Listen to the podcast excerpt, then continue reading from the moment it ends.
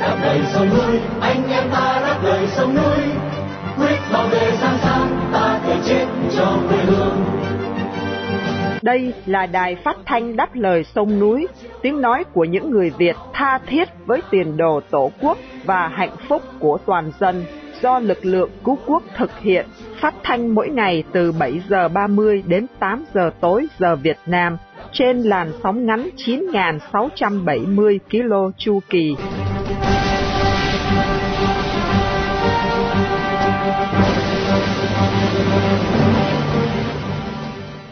Khanh kính chào quý thính giả. Hôm nay thứ hai, ngày 16 tháng 10 năm 2023 và đây là buổi phát thanh lần thứ 4538 của Đài Đáp Lời Sông Núi. Mở đầu chương trình là phần tin tức gồm có các tin chính sau đây. Việt Nam khuyến cáo công dân về cuộc chiến giữa Do Thái và Hamas. Quân đội Do Thái sắp tràn vào giải Gaza. Giới chức Mỹ cảnh báo xung đột ở Trung Đông sẽ leo thang lại động đất đến 6.4 độ Richter tại A Phú Hãn. Sau phần tin tức, chương trình được tiếp nối với chuyên mục phê bình hiến pháp Việt Nam và cuối cùng là phần bình luận. Buổi phát thanh hôm nay để vinh danh tù nhân lương tâm Trần Thanh Giang, một người Việt yêu nước đang bị giam cầm trong lao tù cộng sản. Và để mở đầu chương trình, Vân Hà và Miên Dương mời quý thính giả theo dõi chi tiết các tin hôm nay.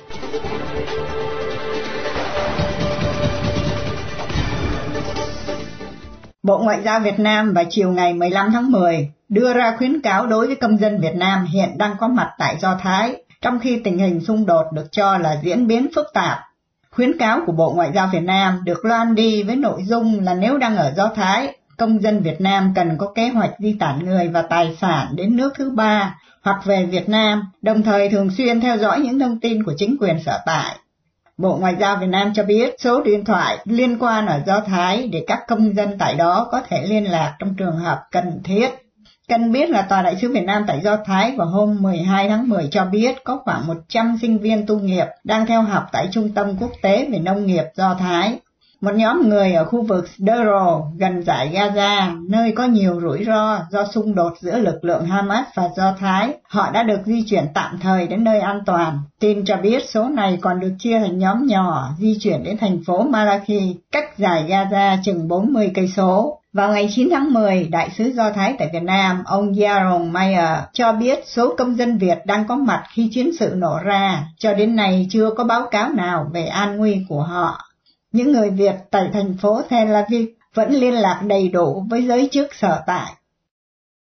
Cho đến 10 giờ sáng ngày Chủ nhật 15 tháng 10, Do Thái tuyên bố tiếp tục để cho thường dân ở Gaza di tản về phía Nam. Một phát ngôn nhân quân đội Do Thái cho biết sẽ khởi động các chiến dịch quân sự quan trọng một khi các thường dân di tản khỏi khu vực này. Tòa đại sứ Mỹ tại Do Thái thông báo kể từ ngày 16 tháng 10 bắt đầu di tản công dân Mỹ đến đảo Cyprus bằng đường thủy.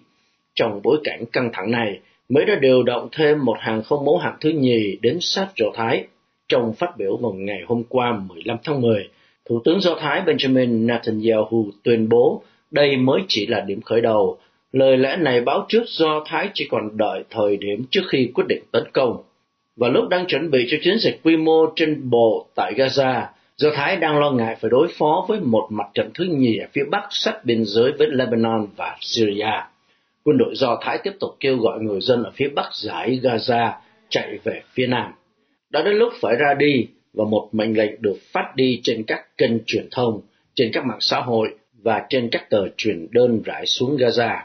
Trên mặt đất, công tác chuẩn bị cho một cuộc tấn công tiếp diễn suốt đêm theo truyền thông Do Thái. Đây sẽ là một chiến dịch rất quy mô.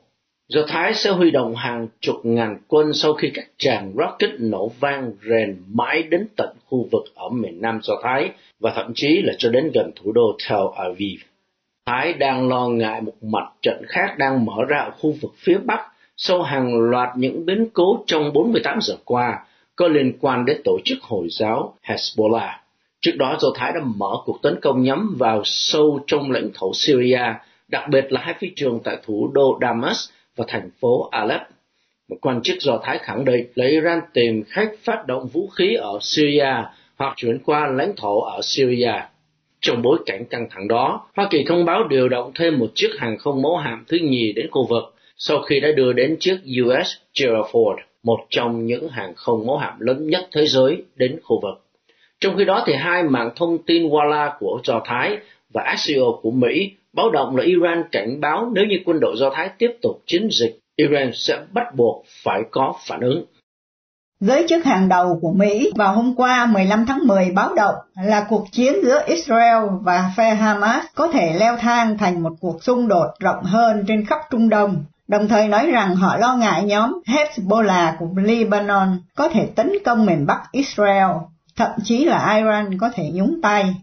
Giới chức Mỹ cho biết đang cố gắng bảo đảm những người Palestine bị mắc kẹt ở giải Gaza có thể có được thực phẩm, nước uống và nơi trú ẩn, trong khi lực lượng Do Thái chuẩn bị cho một cuộc tấn công trên bộ vào khu vực nhỏ bé nhưng đông dân cư này.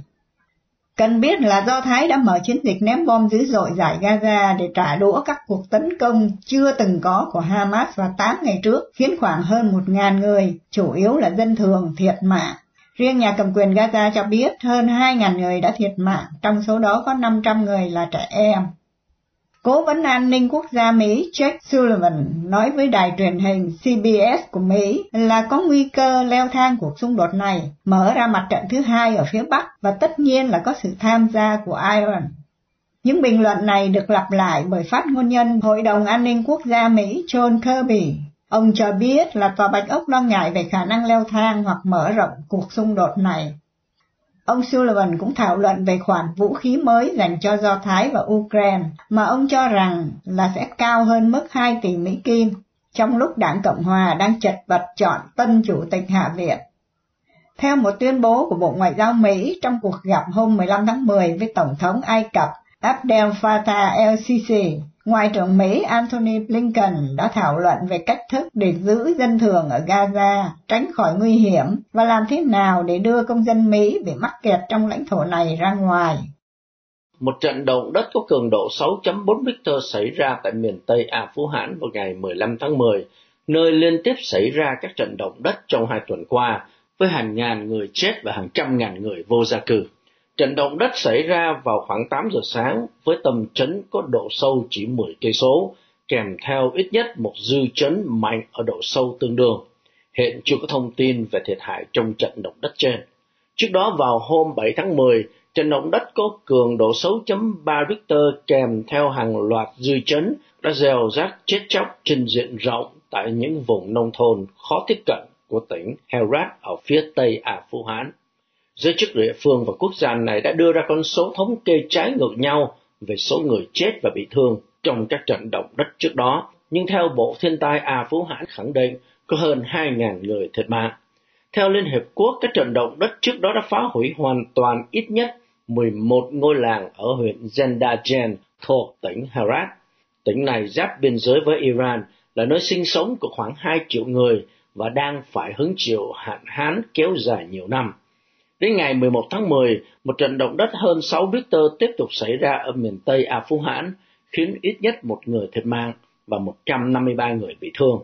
Các cơ quan viện trợ quốc tế cho biết nỗ lực của họ gặp trở ngại bởi sự kiểm soát của Taliban từ tháng 8 năm 2021. Họ đề cập đến các vấn đề nghiêm trọng trong việc có thể đáp ứng các nhu cầu khẩn cấp ở A Phú Hãn.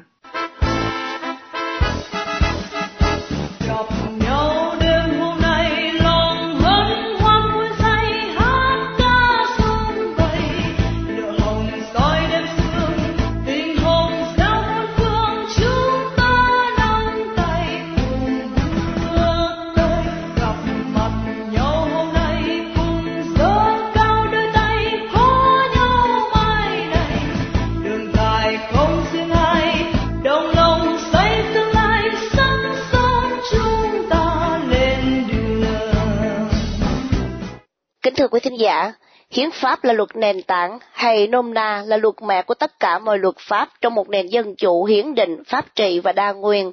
Bản hiến pháp 2013 của Cộng sản Việt Nam có nhiều khuyết điểm quan trọng mà chúng ta cần thảo luận để góp phần cho công tác xây dựng một bản hiến pháp dân chủ chân chính cho giai đoạn hậu Cộng sản. Đây là mục tiêu của chuyên đề phê bình hiến pháp Việt Nam do đã phát thanh đáp lời sung núi chủ trương. Sau đây, mời quý thính giả theo dõi buổi trao đổi của chúng tôi với luật sư Nguyễn Tấn Hải từ Melbourne với đề tài Hiến pháp 2013 và Tổ quốc. Xin mời anh Hải Sơn. Vâng, Hải Sơn xin kính chào luật sư Nguyễn Tấn Hải, rất vui được trao đổi với luật sư qua chuyên mục phê bình hiến pháp 2013. Thưa luật sư, trong lời nói đầu của hiến pháp 2013 ở các điều 44, 45, 64 và 65 nhiều lần nhắc đến chữ tổ quốc.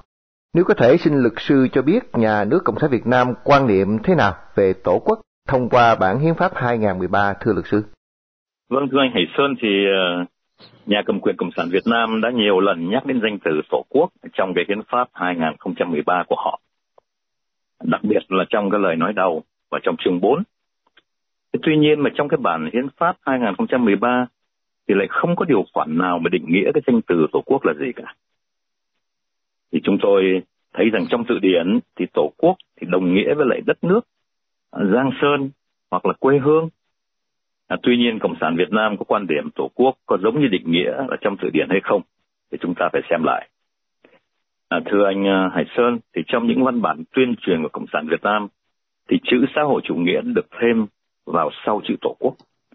Như vậy, theo như Cộng sản Việt Nam thì Tổ quốc Việt Nam là Tổ quốc xã hội chủ nghĩa. Mà nếu chúng ta ghép cái chữ ờ, xã hội chủ nghĩa là vào cái chữ là Giang Sơn hay hoặc là quê hương thì chúng tôi thấy là chẳng ai gọi là à, Giang Sơn xã hội chủ nghĩa hay là quê hương xã hội chủ nghĩa cả. Và theo chúng tôi nghĩ thì ờ, cái Đảng Cộng sản Việt Nam này đã bóp méo cái danh từ Tổ quốc và muốn tuyên truyền cho dân Việt Nam là Tổ quốc Việt Nam là Tổ quốc xã hội chủ nghĩa. À, tức là Việt Nam là thuộc về phe xã hội chủ nghĩa. Tức là đi đến định họ định đi theo phe xã hội chủ nghĩa để mà tiến tới à, một cái à, à, thế giới đại đồng. Và sau này thì họ lại dùng theo là theo định hướng xã hội chủ nghĩa nữa. Thì thưa anh Hải Sơn, đây chỉ là một cái lối sử dụng từ ngữ mà thôi. Chứ còn mọi người đều biết rằng Việt Nam hiện nay mặc dù là mặc chiếc áo mang chữ xã hội chủ nghĩa nhưng mà trong ruột đã biến thành một chế độ tư bản đỏ rồi cái chế độ tư bản đỏ này dành độc quyền cho các thành phần đảng viên và gia đình của họ.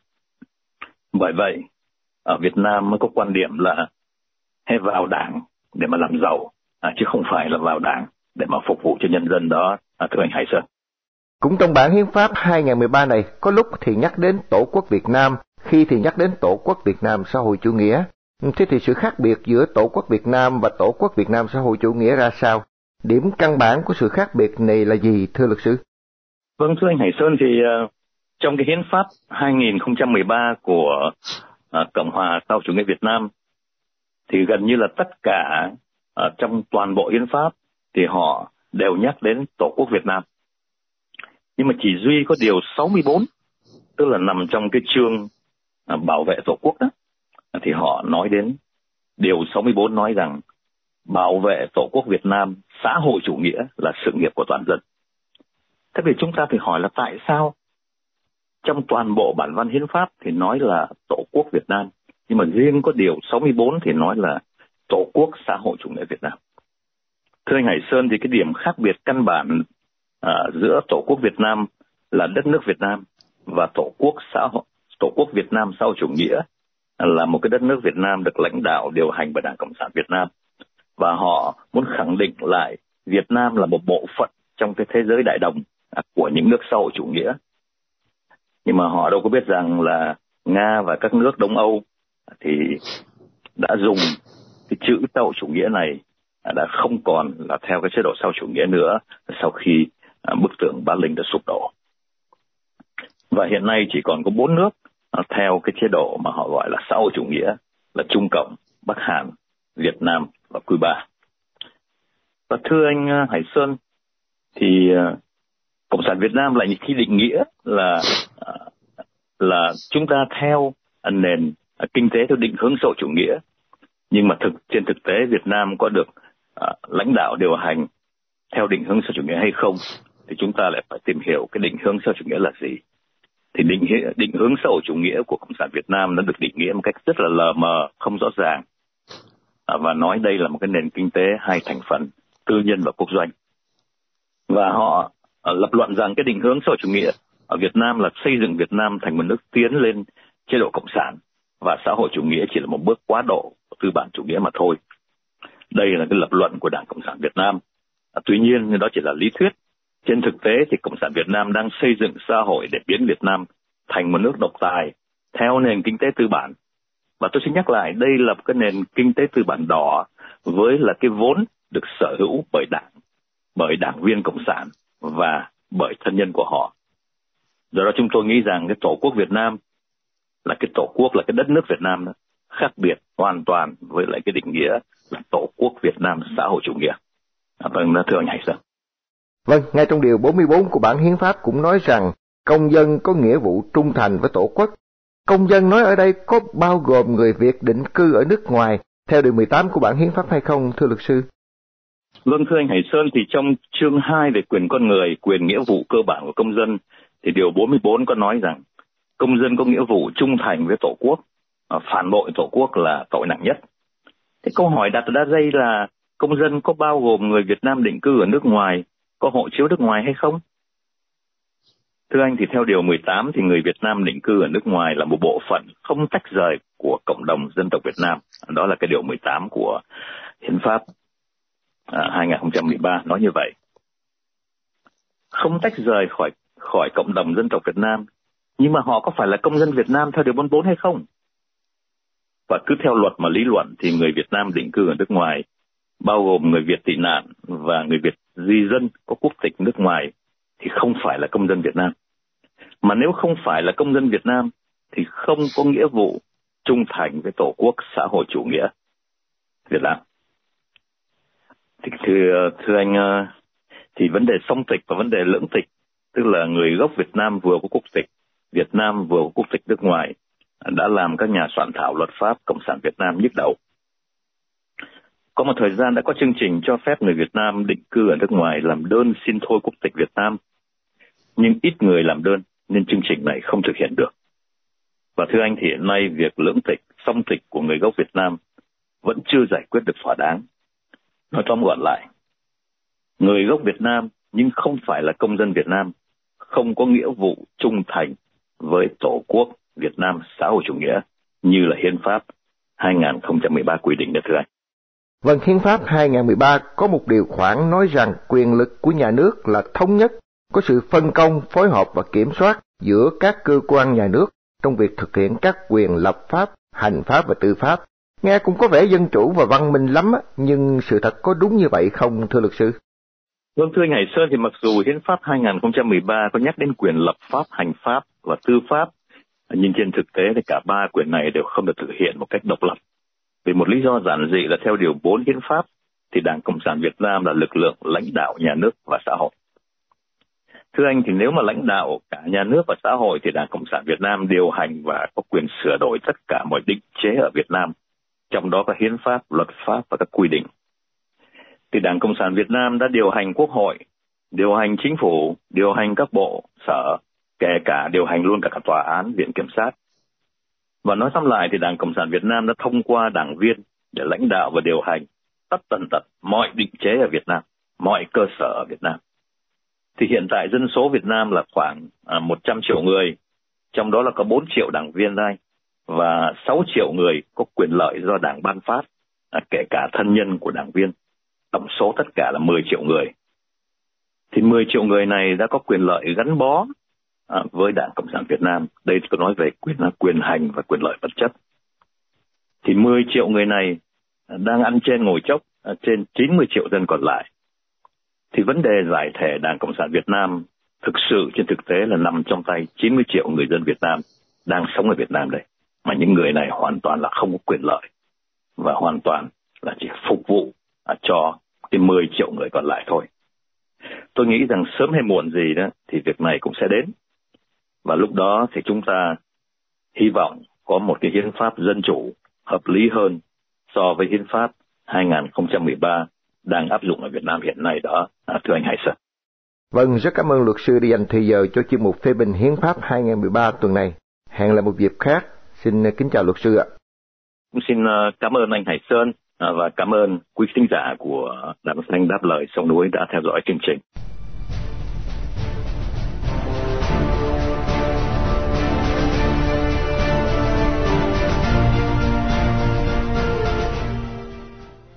Kính thưa quý thính giả, cuộc chiến giữa Ukraine và Nga Xô cũng như cuộc chiến giữa Israel và Hamas cho thấy thế giới đầy hiểm nguy và biến động.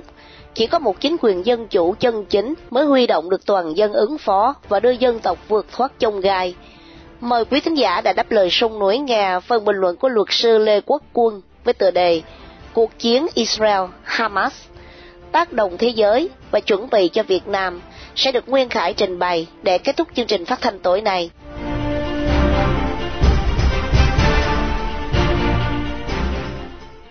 Rạng sáng ngày 7 tháng 10, lực lượng Hamas ở giải Gaza bắn hàng loạt quả rocket phá rào xâm nhập vào lãnh thổ do Israel kiểm soát, bắt cóc ít nhất là 100 con tin, bao gồm cả quân nhân.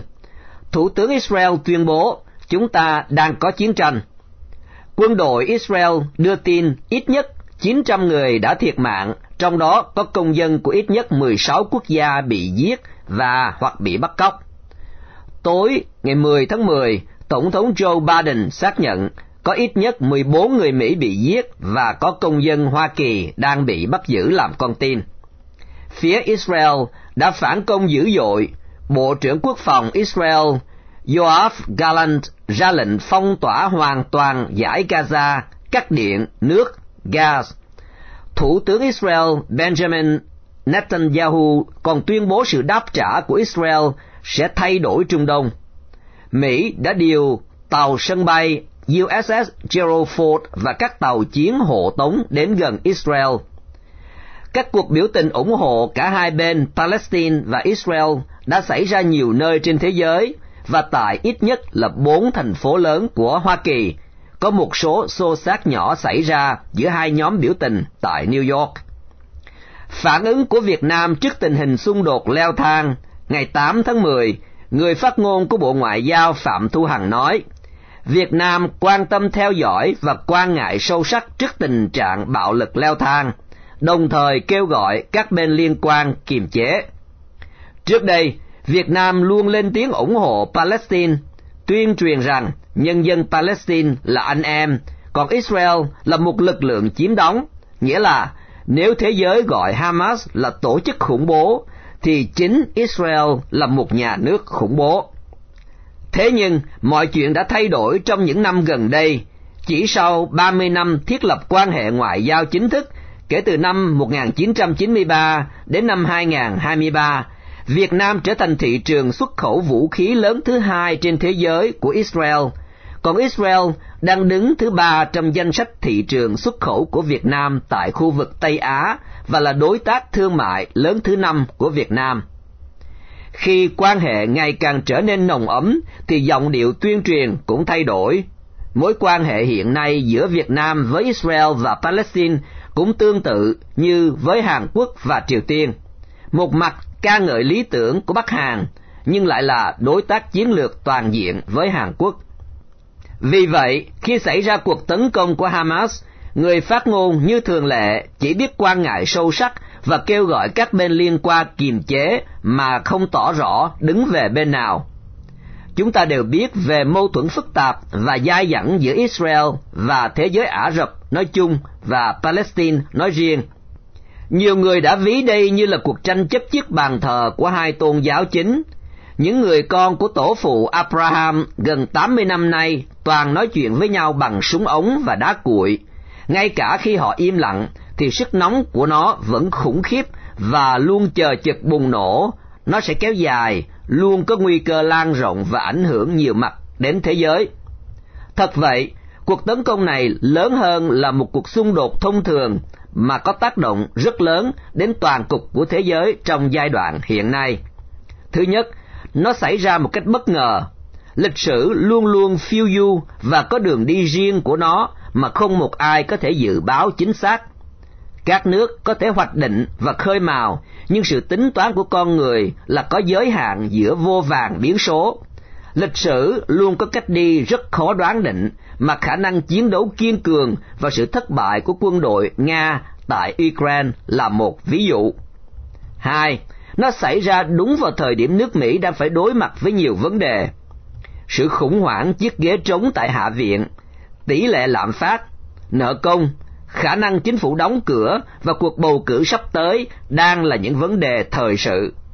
Có lẽ chưa bao giờ nước Mỹ phải đối mặt với cuộc khủng hoảng lãnh đạo cấp cao như hiện nay. May mắn thay, các thiết chế nhà nước của Hoa Kỳ rất vững mạnh, cho nên đã vượt qua rất nhiều điều chưa bao giờ có tiền lệ, nhưng trong tương lai khó đoán định.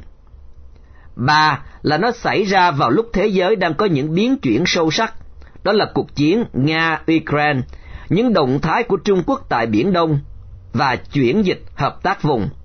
Nó xảy ra vào lúc mà chủ nghĩa dân túy đang có vẻ dân cao, đang xen với các hợp tác không thể cưỡng lại của thế giới công nghệ mới. Nếu cuộc chiến Hamas và Israel kéo dài và lan rộng, sự chia phe để tham chiến gián tiếp của các nước lớn trong hay ngoài khu vực là điều có thể dự báo được. Mặc dù Lầu Năm Góc tuyên bố đáp ứng đủ yêu cầu về vũ khí thiết bị cho Israel và Ukraine, nhưng chắc chắn nguồn lực sẽ bị san sẻ và có thể dự báo đến một lúc nào đó cử tri Mỹ lại áp lực để nước Mỹ không thể gánh nặng một lúc cả hai đầu. Trong bối cảnh đó, giả sử Trung Quốc ra tay với Đài Loan thì chắc chắn cục diện của toàn thế giới sẽ rất khó định đoán.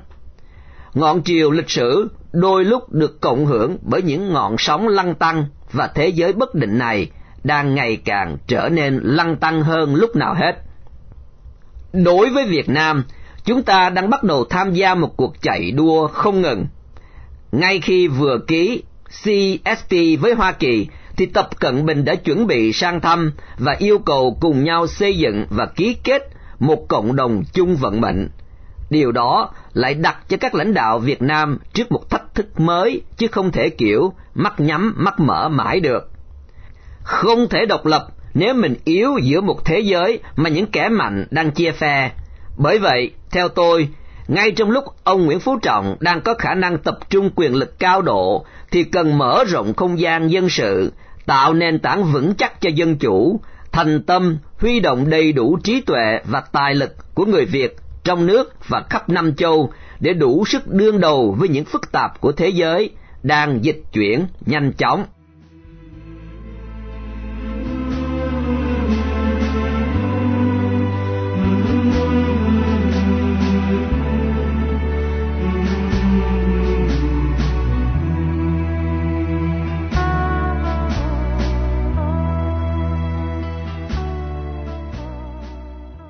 Khi chia tay trong buổi phát thanh tối nay, kính mời quý thính giả cũng đã đáp lời sông núi nhà đến anh Trần Thanh Giang, sinh năm 1971, bị bắt ngày 23 tháng 4 năm 2019 với bản án 8 năm tù giam. Một tù nhân lương tâm đang bị bạo quyền Việt Nam giam cầm trong ngục tù vì lòng yêu nước, lẽ phải và sự đóng góp tích cực vào tiến trình dân chủ hóa Việt Nam.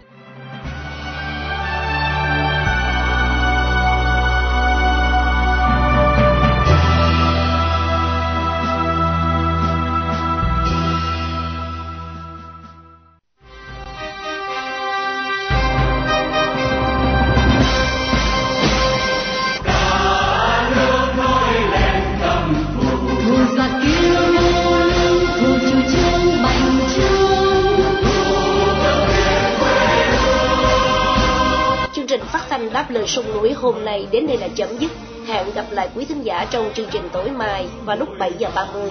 Mọi ý kiến xin liên lạc với đài phát thanh đáp lời sông núi tại địa chỉ liên lạc chấm dlsn a vòng gmail com hoặc PO Box 612882 San Jose, California 95161 điện thoại 408 663 9860 Cảm ơn quý thính giả đã theo dõi chương trình.